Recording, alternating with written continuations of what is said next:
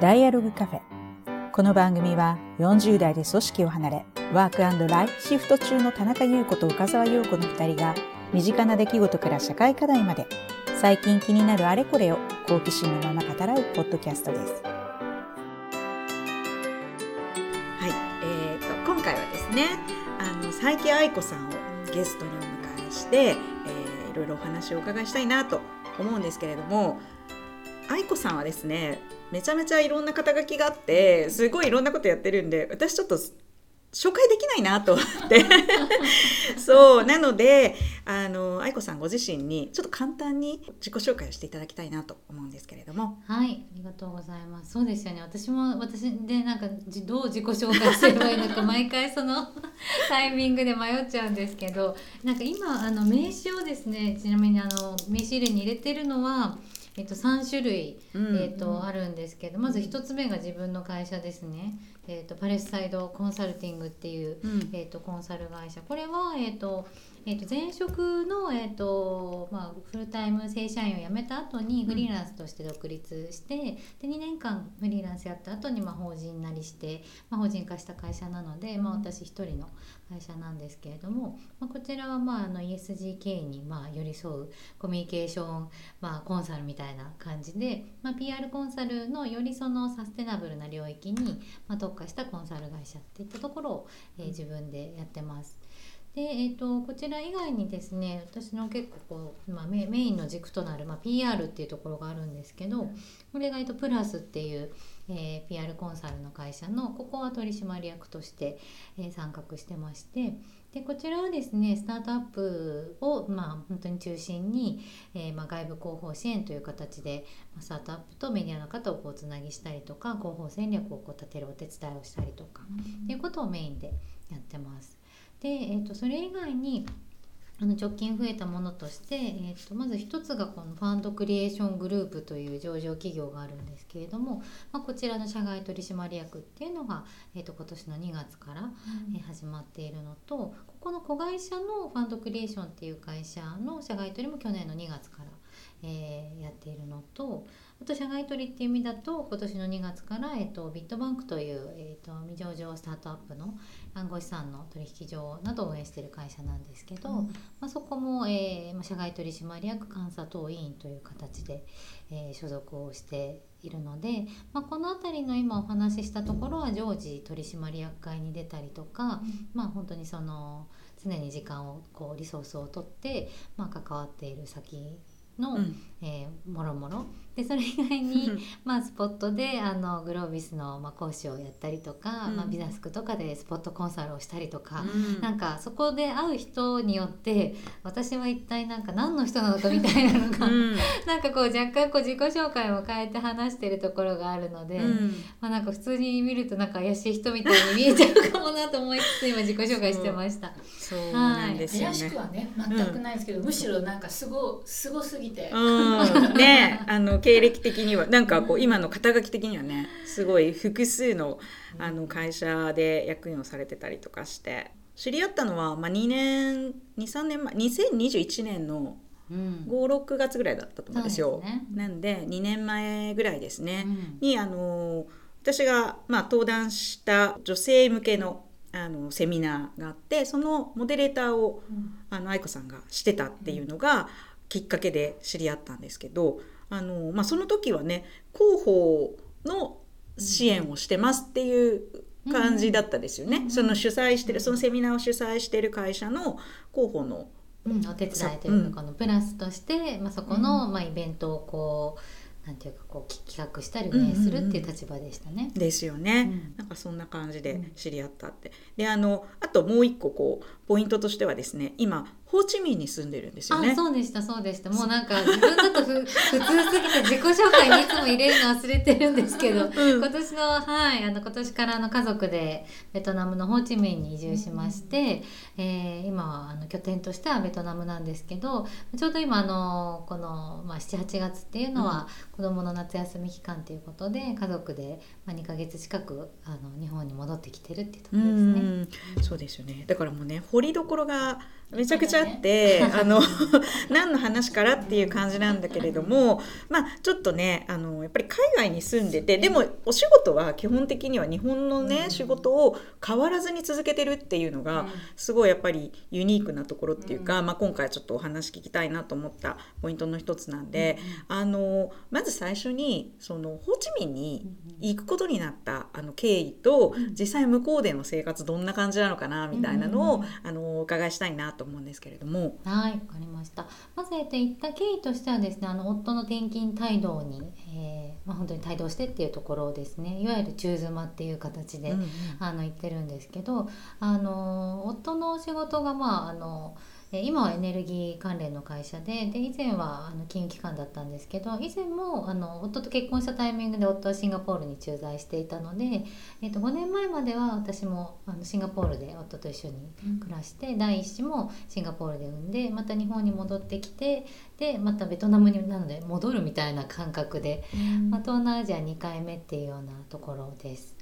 でえっと、今はそうですね完全にその家族で移住して45ヶ月っていうところですけどあのやっぱ聞かれるのはベトナムでの生活どうっていうところで、まあ、いろいろそのいいところ悪いところとかあの予想外のところとかあのあるんですけど、まあ、本当にどうって言われて第一声でこう返すところで言うといや本当にあのベトナムってカカオスな街というか国なので。うん まあ、そこに身を置くあのた楽しさとうんなんか大変さがあるなっていうところが一番ですかね。うんベトナム駐在が決まった時に例えばお子さんと一緒に日本で残るみたいな選択肢はかもう最初から考えなかったんですか？ああそうですね。全く考えてなかったですね、うん。それはもう私結婚する時点でそうだったかもしれないんですけど、うん。結婚したあのタイミングで、まあ、夫がシンガポールに住んでいて私は日本で遠距離恋愛をした中でプロポーズされてっていうところだったのでその時もあの自分だけその日本で働いて夫はシンガポールで遠距離婚っていう選択肢もあったんですけど、うん。やっぱりなんか私の中でその家族ってこう一緒にあの住むイメージの方がこう強かったのとあのえ今その子供たちが結構ちっちゃいっていうところもあってちょっと私がほっぺでやっていく自信が ないかなっていうところもありなんかこう母子で残るとかっていうことは全く選択肢はなかったですね。うんあのお子さん2人ともまた未就学うん。児えー、とですよ4歳と5歳の幼稚園生ですね。うんじゃあもうお二人とも連れて行って、うん。で現地のはい、インターナショナルスクールに行って、うん。いきなり100%英語環境にぶち込まれて、うん。まあ、彼らなりにそのギャップはあるものを頑張ってるっていう感じです今。うん。うん。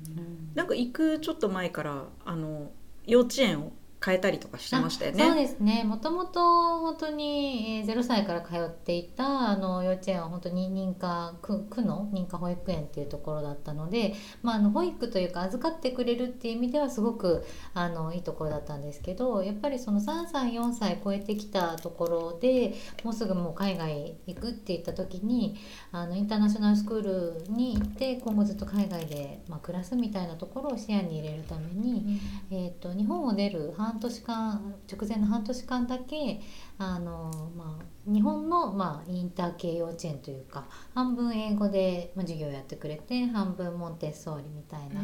ところに行ったので、まあ、そこで少し子どもたちの英語アレルギーっていうのはあのなくなったんじゃないかなと思います。うん子供たちはもう喋ってます？いやーどうですかねでもやっぱりなんかこうすごいなんかななんていうかじ自分にはないところですけどそのこ子供たちはやっぱり使い分けてるというか、うん。家の中だと私も夫も普通に日本語で喋ってますし、コミュニケーション子供と日本語なんですけど学校にこう一歩足を踏み入れて日本語スピーカーがいないところだと英語喋ったりしてる動画をこう送られてきたりするのでなんかやっぱりこうコミュニケーション取る相手によってなんかすぐこう頭を切り替えてる感じがありますね。うん、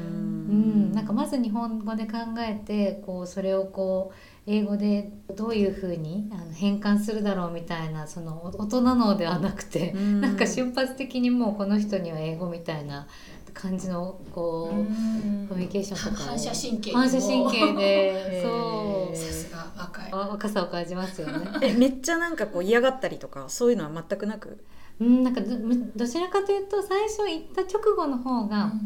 意外とそのなんか登園拒否はなくて、うんうんうん。そのというのも新しい環境で新しいおもちゃとか新しい、まあ、遊具とか、あの面白いものがその新しいとこにはあるっていうので最初2ヶ月ぐらいはそんなに嫌がらず行ってたんですけど逆にそうな慣れてきた時にあのなんていうんですかね。もうあまり新鮮味がないおもちゃたちと あの英語で頑張って話さなきゃいけないっていうのを英語めんどくさいから朝行きたくないみたいなのは出てきてるのでまたちょっと今ね長期で日本帰ってきて戻った後が心配です。あーそっか。ぶり返さないか。今はあの日本に帰ってきてる時は日本の？前の前のとこにあそんな期間一でも時預預かってかりをやっくれるんだてくれてるっていう感じですね。えー。ベトナムのインターと日本のインターだと充実度が違うってことですか、どうですかね。うーん。まあなんか国と比較してっていうよりはこのが学校によりけりなのかなとは思うんですけど、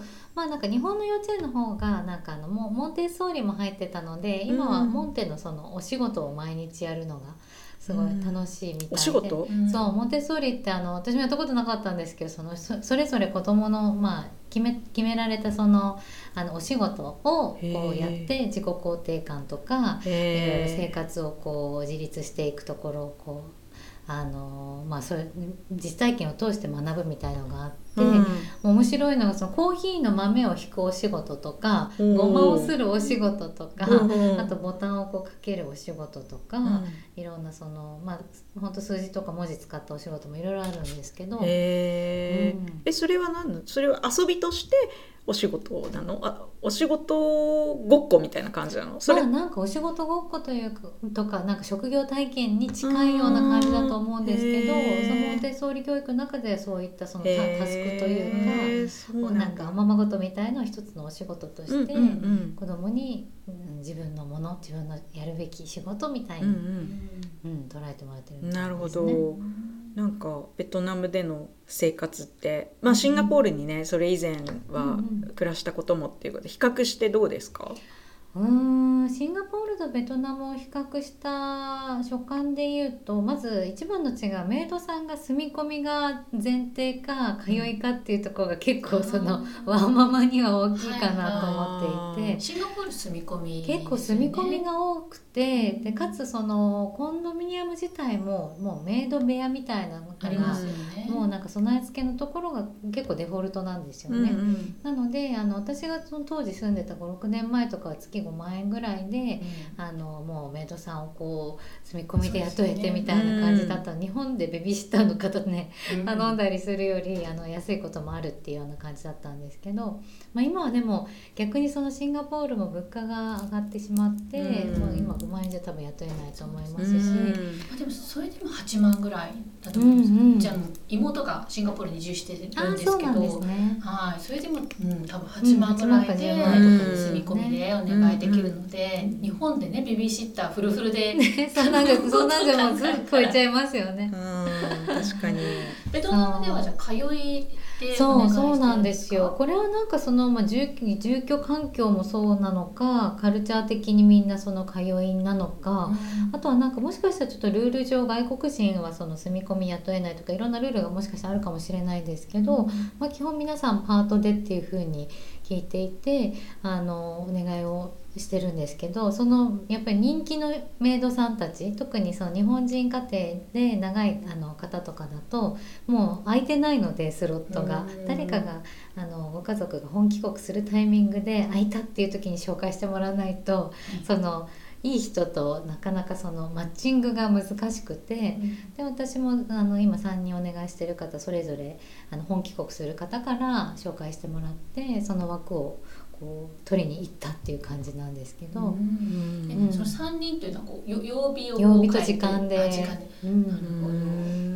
ど。ハウスキーパーさん的な形でこうか家事をお願いするのかこうシッター的にお願いするのかっていうと両両方なんですか？まあ、結構何でもやりますっていう風にあのアピールしてくる人が多いんですけど、ううんちがお願いしてるのは主に作り置きのお料理と、うん。子どものその、まあ、近くの、えっと、幼稚園までのお迎えをお願いしてますね。うん。すごい3人ねうん。そうそこがね結構シンガポールとベトナムのメイドさんがね住んでて、何でもこう四六時中いてやってくれるのと、通いでこのタスクベースでお願いしつつよこの曜日はこの何時に来るからこれお願いしてみたいなこのパズル合わせを。うん。ちょっと調整そうが仕事を発生しますよねあのそう調整するっていうところここ結構大きな違いなんじゃないかなっていうのも。コスト的にはどうなんですか？あコスト的にはやっぱりシンガポールの半半額ぐらいなんですかね。う。ん。なるほど。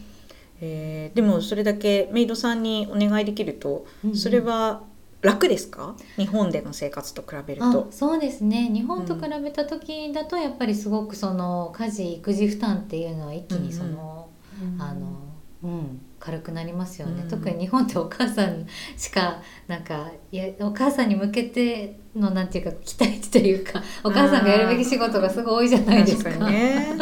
そういうなんかしがらみもほとんどないですし、ううん、今はもう本当に海外でも夫と分担しつつ、まあ、メイドさんもそこに入って3人で分担してる感じですね。うん。なるほどね。これその仕事とのそのこう向こうに現地にいる時のこう生活スタイルって、こうまあ朝お子さんたちが幼稚園に行って、うんで日中は、まあ、ほとんどこうオンラインでずっと仕事してるって感じそなですか？うんですね。子供たちがもう一旦あの10分後にはもうパソコンを開いて、うん。もうまずはメールチェックとかをしてでその後はもう本当にあの洗濯機回しながら あのミーティングをしたりこうミーティングの合間にこう食事をしたりみたいな感じで、まあ、大体日中は家で、はい、仕事をしてます。うん。でもインスタ見るとねすごいなんか結構満喫してません？ホチ ミンすごいたのなんかうんすごいローカルの楽しそう。なんかうんいろんな意味で。それカフェ巡りをめなんか子連れで行ける。子連れはい子連れっていうかね、うん。子供たちが楽しめるキキッズカフェ。キッズカフェっていっぱいあるんですか、そうなんかそそこも結構ね日本と違うとこかなと思うんですけど日本だと結構室内のそういう遊ぶアスレチックって1時間ね800円とかして、もうなんかこうあのすごいたた高いその3時間とか遊ぶともう 親と子でだけで何千円もかかるみたいなイメージあると思うんですけど、なんかそのホーチミンとかだと、まあ、結構その、まあ、日中暑くてなかなか外で遊べないっていうのと、あとなかなかそのこう交通量がすごく多いのでもう道路とかでは子供が遊べるような状況じゃあんまりない。うんっていうところもあのあるのかあの結構その子供と一緒になんか室内で遊べる施設がすごくたくさんあってで私はそのいろんなアスレチックとかある中でもそのキッズカフェってよ呼ばれる子供のそのプレイプレイグラウンド遊ぶ場がありつつ大人はお茶飲めるっていうところが すごいリーズナブルで子供をこう放牧するところとしてはすごい気に入ってるのでいろんなとこ巡ってます。うん結構スタッフの方が子供と遊んでくれたりとかもするんですしょ？よ。それもすごいですよそれが楽だよね。そういう場所あったよね、うんなんか一緒に遊んでとかって子供が大体言いにくいって、こっちは楽はできないっていう。ね。結構日本だとねどこも混み合っててなかなかねちょっとおもちゃもこう交代でとかっていう感じだけど、うん。あっちはもう本当に結構空いてるのと、うん。店員さんが遊んでくれたりとかするので本当にこうもう放牧放牧してるって感じです。うん愛子さんねこうやって、まあ、以前はシンガポールにも住んでたし、あと海外在住じゃない、けど英語はあそう全然喋れないんですよ。私なんかすごい喋れるようにそうそう勝手に喋れるイメージを持ってたんだけど。いやもう本当最後 TOEIC いつ受けたか覚えてないですけど社会人なりたての時とか300点ぐらいでしたからね。もうなんか普通の大学生以下というかでもシンガポールでは現地で働いてたんだもんね、うんうん。現地採そこ用ではそこはぜひなんか皆さんにも、まあ、変な希望を持たせるあれじゃないですけど あの全然その英語がそのスコアがどうとか喋れる喋れないよりもなんか喋ろうとする気合というか。そうそこがあれば結構いろんなことがなんかこう乗り越えられるなっていう気がしていて。まあ、あの本当おっしゃる通りそりシンガポールで現地採用でこう全員あの同僚あの同じ時期に入社したあの外国人のメンバーは英語でコミュニケーションを取る中私だけこう浦島太郎状態で全く何もよくわからない中あの英語で研修してたりとかあの英語面接もありましたけどなんかもう本当に全て気合で乗り切ってきた気がします、でも採用されてるそうそれそうその話が面白かった。そうであの面接。そうそうそう面接もそう最後が英語面接って言われた時に、まあ、本当に多分その当日何も準備せずに挑むと何喋ってるかわからないし自分も何喋ってるかわからないっていうことで結構間が持たないなと思って夫にカンペを作ってもらったんですよ。そのあの私は最近アイコンですとかなんか仕事はこんなことしてますみたいな英語とあの本当左側に英語その和訳が日本語っていうのを夫に全部作ってもらって。会社は日本企業ですか、えっとそのローカルの企業？えー、とが外資系スイス系の銀行のシンガポール支店はいっていう感じで、うんえー、とスイス人に向けてあの 英語を喋らなきゃいけないっていうところがあったんですけど、まあ、その時にそのカンペを用意してあの頭に叩き込んで挑んだんですけどやっぱり当日緊張しちゃって手元のカンペをこうチラチラ見てたらあのカンペ見てることがバレちゃって。うんうんそれ何見てるんだとかっていう感じで言われいやこれはとかって言いながらちょちょっと見せてみなさいとかって言って そのままこれですとかって言ってカンペをこう 見つかってしまってその面接官に。でそれでこう、まあ、大大笑いしてこれは旦那が作ったのかみたいな感じで「そうです」とか言いながら。これを見ればもう分かったからもういいやみたいな感じで。あと雑談みたいな感じの最終面接でしたね。それで採用されたから。すごい。それでもやれるっていう。でもなんかそのあの、ね、さっきあのほらこう諦めずにチャレンジしてほしいっておっしゃってましたけどこうでも英語がそこまでできないっ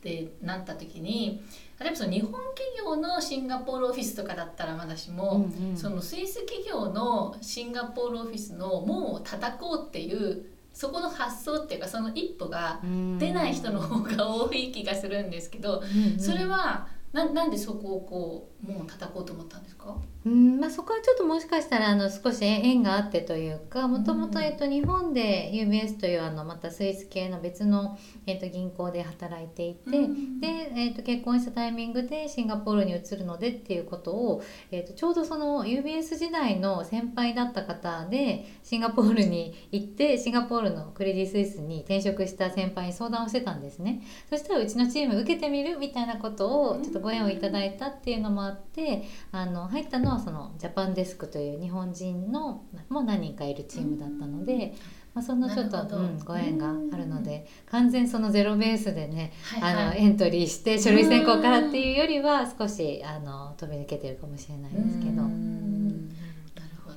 うん。いやでもすごい。ね。でも気今はベトナムで子育てまあそのインターのねあの先生とかうんうん。も当然英語でのコミュニケーションが多いと思うんだけどそ,、こは何か困ることとか。いやもっか困ってます。もっか困って毎日わかんないから。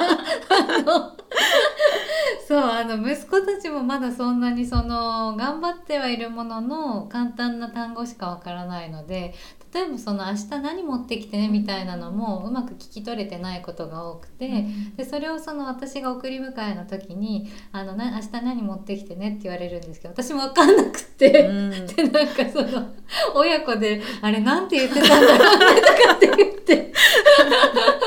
でそれであの予想してちょっとその多分これかなとかって言って持ってったりとか。あとすごい重要なところはちょっと夫にチャットで学校に問い合わせてもらったりとか、あとはちょっと私もこうあの文文文章は頑張ってその Google 翻訳を使いながらコミュニケーション取ったりとかっていうことはしてるんですけどめちゃめちゃ困ってます。そのそこのなんていうか子どもたちの、まあ、学校の方々あーもしくはそのお友達同士今後何かトラブルとか、あのプレイデートという感じで学校外で遊ぶってなった時にその同級生の親御さんとかとコミュニケーション取るっていうところが一番今英語を使わなきゃいけないっていうそのプレッシャーなのでそこに向けてちょっと改めてまたややらなきゃなっていう。学び直しまでいかないですけどシンガポールの時の気合を思い出すっていう感じですね。しばらくずあの現地に住む予定なんですか？そうですね。今のところ特に任期とかも決まってないので当うんう面ん。そっかそっかそっか。じゃあそのままあのベトナムで子供たちは？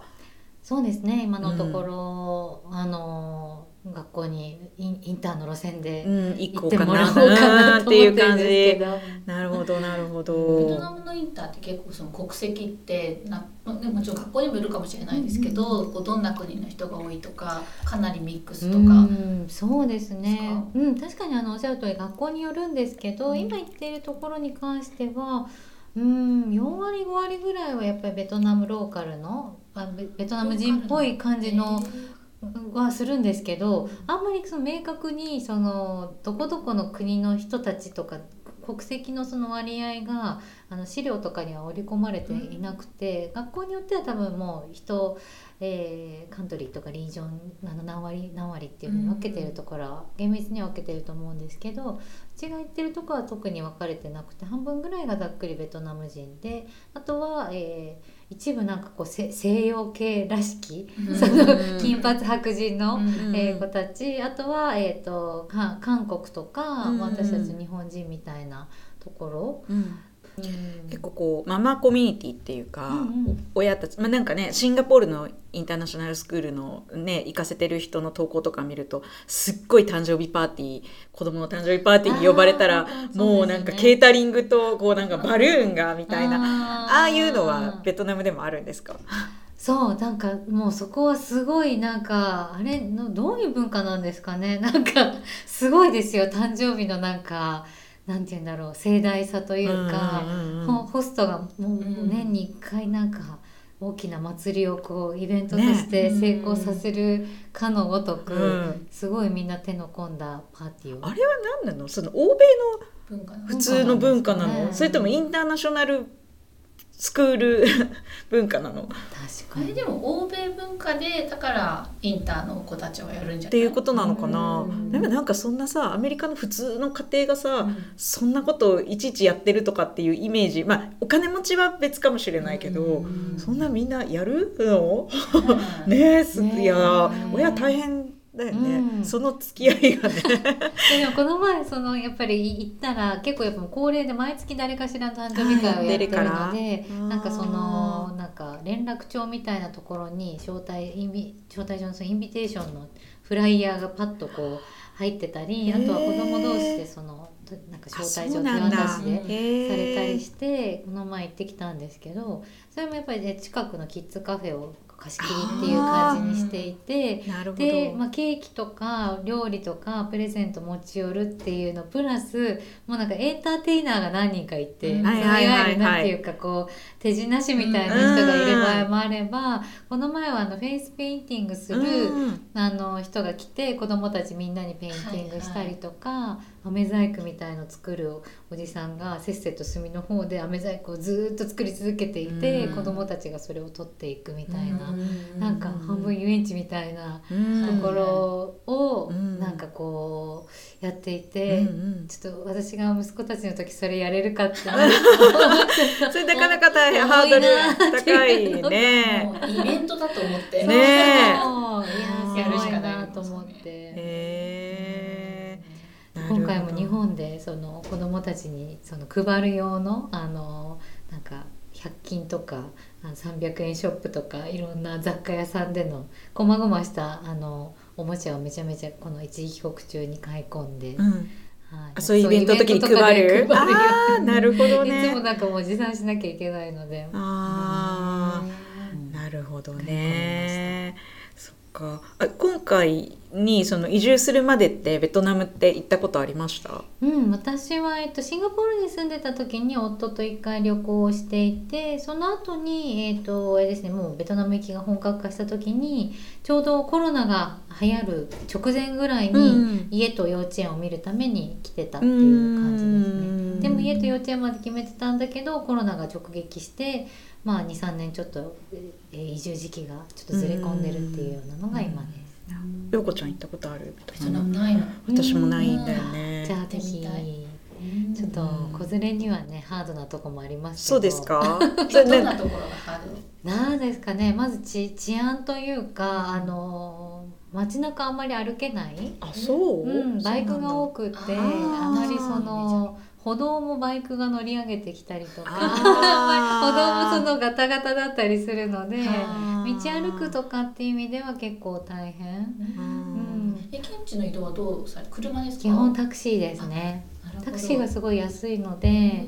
うん、学校も今あの私が一人であのお迎え行く時とかはバイクタクシー乗って、うん子供たち一緒の時はもうタクシーで、ううんんそれでも200円とかなので、えタクシーーなんか東南アジアの都会って結構渋滞がひどいとかって聞くけど、時間帯と場所にもよりますかうね、ん。私たちが住んでいるエリアは若干その、まあ、都市都市部ではあるんですけどいわゆるオフィスビルがこう立ち並ばれるエリアよりは少し郊外のところなので、まあ、そこの中で、えー、と家と幼稚園が同じエリアにあるっていうのがあるので、うんうんうん。まあ、その渋滞はあの夕方の本当にすごい混み合う時間とかじゃない限りは、そこまで。うんはい。この間ねインスタ動画で、うんうん。あの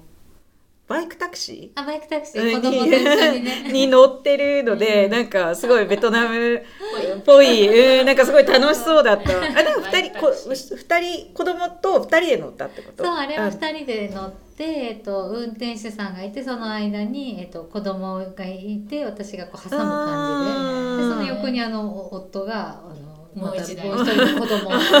あみたいなねすごい、なんか、いや、楽しそうだなと思って。うんトナム私行ったことないんだけど今年の1月ぐらいかなあの両親があ2月か両親がねなんかあのうちの父が経営してる会社にその技能実習生で結構ベトナム人の人が働いててでその技能実習生が結婚あ、まあ、帰国してベトナムに帰国して結婚をするっていうのでその結婚式に呼ばれたんだよね。それで両親があのベトナムに行ったんだけど、まあそのホチミンとかさハノイとかみたいな都会じゃなくて、うんまたこう結構地方都市というか、うんすっごい田舎だったからあの乗り継ぎして行ったんだけど。そうしかも、まあ、向こうでねその現地のもともと働いてた人が何人かもいたからあの空港まで迎えに来てくれて、まあ、アテンドしてくれたんでとりあえず向こうに着けばなんとかなるって感じだったんだけれども、まあ、向こうのね現地の結婚式に出たらやっぱまあ田舎だっていうのもあるんだろうけれども、もうなんか写真とか動画とか見ても、なんていうのかな、まあ、めちゃくちゃ手作り感というかね、あの本当に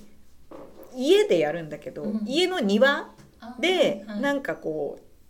なんだろうね。なんかこう本当にいっぱい人がうろうろしててなんか全然清掃してる感じでもなくて、なんでなんかカラオケ大会始まったりとか 全然知らない人そうとかがそうそうこそうやってきたはいはいやってきてとか。もうなんかみんな三三五五好きなようにやってるみたいな感じで、でもなんか父はすごい昭和の日本を思い出したみたいな、うん。いや昭和40年とか30年代とか40年代を思い出したみたいにはい。言ってたけどね、うん。まあ田舎とねうん。都会はだいぶ違うのかもしれないけあでもそどの結婚式の雰囲気は多分中華系の影響か。そうですかね。うんなんか都市部でもあと中華圏あの台湾の友人のとこ行った時も同じような感じだったので。そっかそっうん。か、近いかも